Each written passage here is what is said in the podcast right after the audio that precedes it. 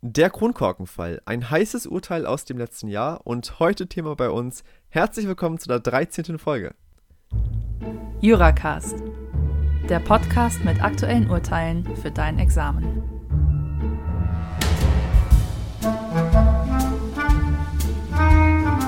Hallo und herzlich willkommen zu der 13. Folge von Juracast. Mein Name ist Cenk, ich bin Student aus Kiel und wir beschäftigen uns heute mit einem interessanten Urteil aus dem letzten Jahr, dem Kronkorkenfall, entschieden vom Landgericht Arnsberg am 2. März 2017. Das Urteil wurde unter anderem besprochen in der Rü Mai 2017, Seite 276. Außerdem wurde das Urteil besprochen in der Life and Law Mai 2017 auf Seite 297. Worum geht es bei dem Fall? Wir haben fünf Freunde. K, B, T, H und U. Wichtig werden in unserem Fall aber nur K und B.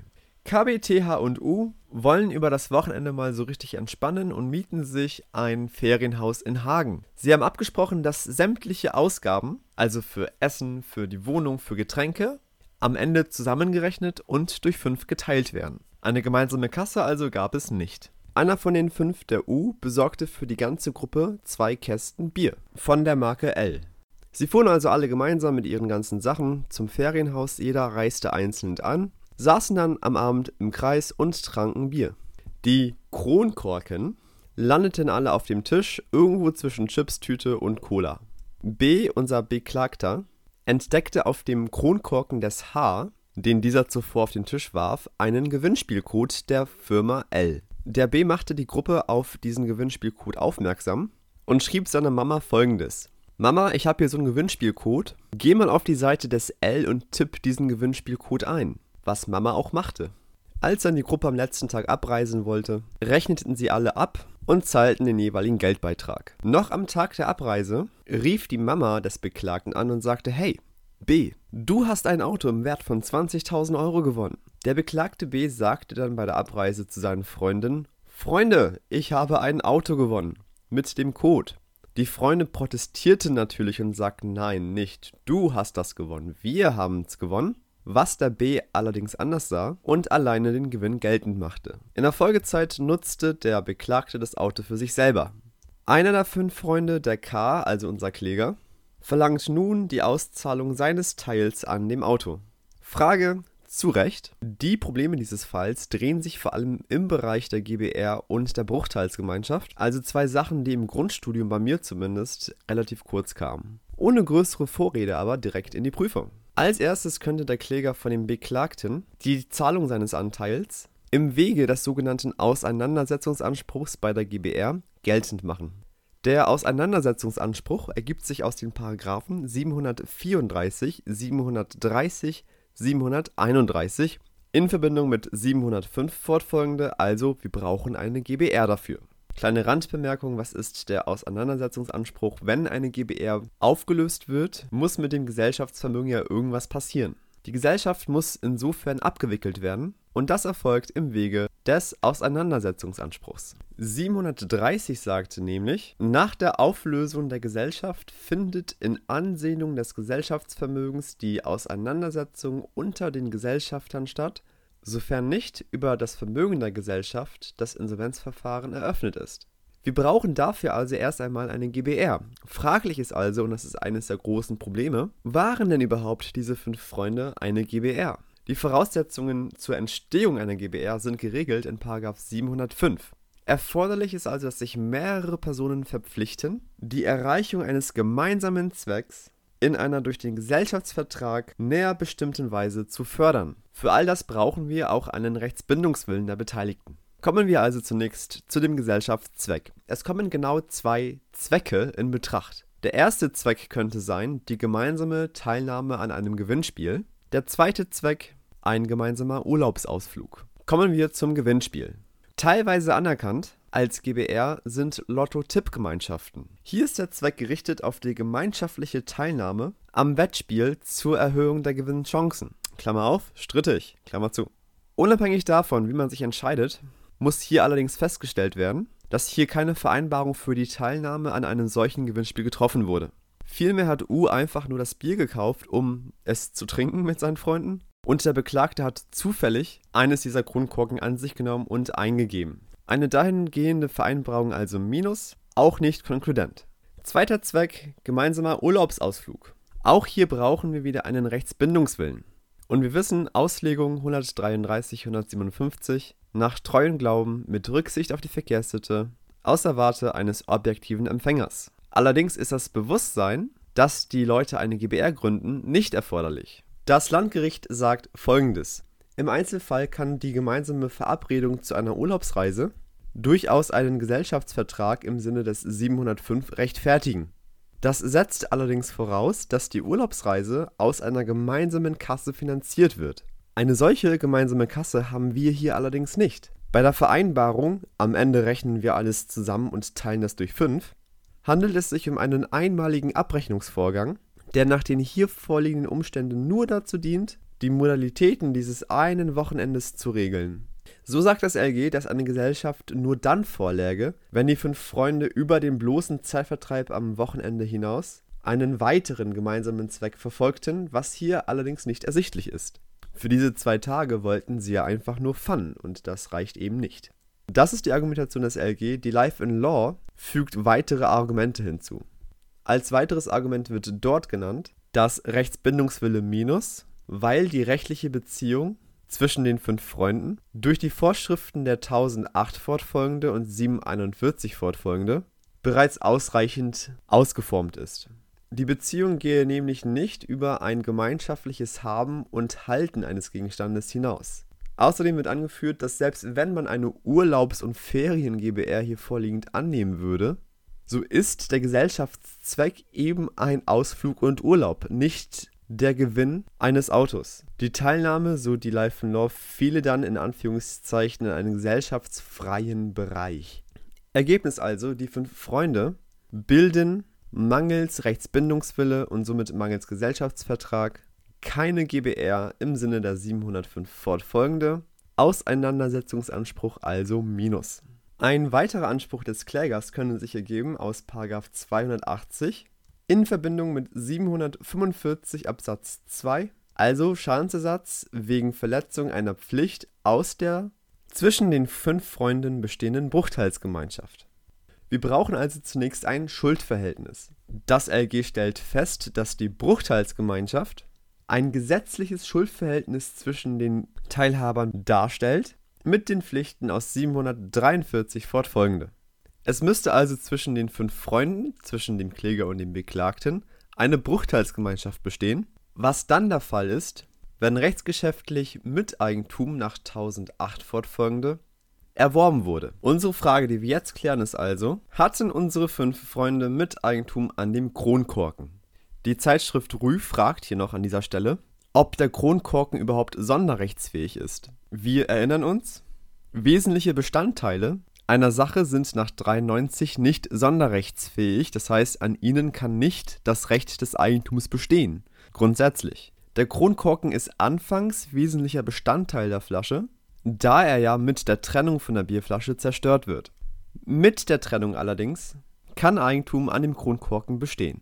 Nicht einzugehen ist auf die Problematik der Eigentumsverhältnisse an der Pfandflasche, da es ja nur um den Kronkorken geht. Wir halten also nach diesem Vorgeplänkel fest, an dem Kronkorken kann durchaus Eigentum ganz generell bestehen. Zum Erwerb des Miteigentums sagt das Landgericht folgendes.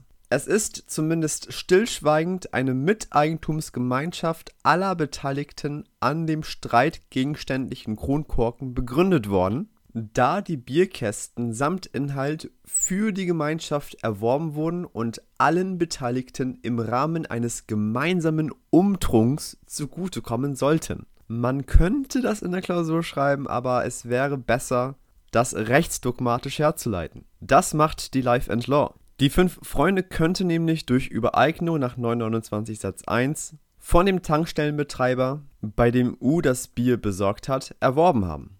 Dafür bräuchten wir eine dingliche Einigung. Gelöst wird das hier dadurch, dass U für sich selbst und als Stellvertreter für die Gruppe sich mit dem Tankstellenbetreiber dinglich geeinigt hat. 929 Satz 1 und dann Stellvertretungsrecht 164 1 Satz 1 und Absatz 3.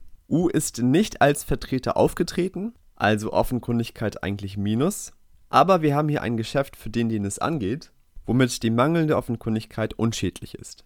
Schließlich brauchen wir noch Vertretungsmacht und hier wird gesagt, dass U gemäß 166 Absatz 2 Satz 1 konkludent bevollmächtigt wurde, indem die Gruppe den U zum Bierholen schickte. Zwischenergebnis: Durch den Erwerb von Miteigentum ist eine Bruchteilsgemeinschaft entstanden. Allerdings könnte das Miteigentum und somit die Bruchteilsgemeinschaft erloschen sein durch Derelektion gemäß 959 BGB, nämlich dann, als H, auf dessen Bier sich der Kronkorken ursprünglich befand, den Kronkorken einfach zwischen die Chipstüten warf. Erforderlich für eine solche Derelektion nach 959 ist, dass der Eigentümer in der Absicht, auf das Eigentum zu verzichten, den Besitz der Sache aufgibt. Zunächst ist fraglich, ob der H überhaupt den Besitz aufgegeben hat nach 854, da der Kronkorken ja immer noch in greifbarer Nähe war. Außerdem wäre es auch egal, wenn nur er den Besitz aufgibt, da ja möglicherweise Mitbesitz nach 866 vorliegen könnte. Allerdings scheitert eine Derelektion schon daran, dass der H überhaupt nicht Alleineigentümer war, er also auch nicht somit alleine verfügungsbefugt war. 747 Satz 2 sagt ja auch, dass die Teilhaber nur gemeinschaftlich über den Gegenstand verfügen können. Also Miteigentum plus, Bruchteilsgemeinschaft plus, Schuldverhältnis damit also auch plus. Des Weiteren bräuchten wir eine Pflichtverletzung, die sich aus 745 Absatz 2 ergeben könnte. 745 Absatz 2 sagt, jeder Teilhaber kann, sofern nicht die Verwaltung und Benutzung durch Vereinbarung oder durch Mehrheitsbeschluss geregelt ist, eine dem Interesse aller Teilhaber nach billigem Ermessen entsprechende Verwaltung und Benutzung verlangen. Es ergibt sich also daraus eine Pflicht, den Kronkorken im Interesse aller Teilhaber zu benutzen. Kleine Nebenbemerkung: In der Life in Law wird auf eine Schutzpflichtverletzung aus 241 Absatz 2 abgestellt, also die Pflicht zur Rücksichtnahme auf die Interessen des Vertragsteils, und die Interessen ergeben sich hier wiederum aus 745 Absatz 2 also eine etwas andere Einbettung. Das LG stellt zunächst fest, dass eine solche Vereinbarung oder ein solcher Mehrheitsbeschluss, dass der Kronkorken gegen den Gewinn eingetauscht werden soll, nicht vorliegt indem der Beklagte B nämlich den Kronkorken durch die Verwendung des Gewinncodes als Schlüssel zum Gewinn genutzt hat, hat er von dem Kronkorken Gebrauch gemacht. Dies geschah allerdings unter Verletzung des Rechts der anderen Teilhaber zum Mitgebrauch. B hat er nämlich den Gewinn für sich alleine vereinnahmt und somit die anderen Teilhaber davon ausgeschlossen. Die Teilhaber sagten ja, nicht du hast das Auto gewonnen, sondern wir haben das Auto gewonnen, was ja den B nicht interessierte. Da B ja nur Mitberechtigter war, hätte er den Gewinn allenfalls für die Gemeinschaft beanspruchen können. Somit liegt eine Pflichtverletzung aus 745 Absatz 2 bzw. 241 Absatz 2 vor. Vertreten müssen ebenso plus da Vorsatz. Der Schaden. Ganz allgemein gesprochen, der Kläger muss so gesetzt werden, als wäre er in seinen Rechten von dem Beklagten nicht verletzt worden, also als hätte der Beklagte den Gewinn nicht eingelöst. Hätte der Beklagte den Gewinn nicht für sich alleine eingelöst, hätte eine Teilung durch Verkauf gemäß 753 Absatz 1 Satz 1 dazu geführt, dass der Erlös, das Auto war 20.000 Euro wert, unter den Teilhabern gleichermaßen verteilt worden wäre. Grundsatz ist die Naturalrestitution nach 249. Allerdings ist das Auto jetzt eingelöst. Die Firma L, also die Biermarke, muss kein neues Auto liefern, weil sie sich gemäß 793 Absatz 1 Satz 2 auf Erfüllung berufen kann. Die Naturalrestitution ist also nicht mehr möglich. Der Gewinn ist eingelöst. Der Schadensersatz richtet sich also somit, da Naturalrestitution unmöglich, nach 251.1 Alternative 1. PKW war 20.000 Euro wert, 20 durch 5 sind 4.000 Euro. Unser Kläger hat somit einen Anspruch auf Zahlung einer Kompensation von 4000 Euro aus 281 745 2. Das waren die Hauptprobleme dieses Falls. Das LG geht nicht unbedingt wesentlich auf weitere Ansprüche ein. Denkbar wären allerdings Ansprüche aus angemaßter Eigengeschäftsführung, Schadensersatz aus 989 99 EBV, 823 816 Absatz 1 Satz 1 und 812 11 Alternative 2. Wer was zu diesen gerade genannten Ansprüchen nochmal lesen möchte, schaut am besten in die Life in Law Mai 2017, Seite 302 und 303. Die wichtigsten Punkte sind aber die, die wir gerade behandelt haben. Für die Zukunft schauen wir also genauer hin, wenn es darum geht, welchen Zweck verfolgen die Menschen eigentlich, die eine vermeintliche GBR gründen. Und inwieweit ist ein Rechtsbindungswille vorhanden? Liegt eine gemeinschaftliche Kasse vor? Ist die GBR auf eine längere Zeit ausgelegt? Geht die GBR über das bloße Trinken an einem Wochenende hinaus? Wenn nein, dann ist das Vorliegen einer GBR sehr fraglich. Außerdem nehmen wir mit, dass für 280.1 auch gesetzliche Schuldverhältnisse in Betracht kommen, vor allem die Bruchteilsgemeinschaft nach 741 fortfolgende, an die wir immer kurz denken, wenn eine vermeintliche GBR vorliegt. Das war der äußerst wichtige Kronkorkenfall. Vielen Dank auch an Arne, dessen Vorschlag das war, den Kronkorkenfall zu präsentieren. Übrigens, alles Gute zum Geburtstag. Ich hoffe, es hat euch Spaß gemacht. Vielen Dank fürs Zuhören und bis zum nächsten Mal.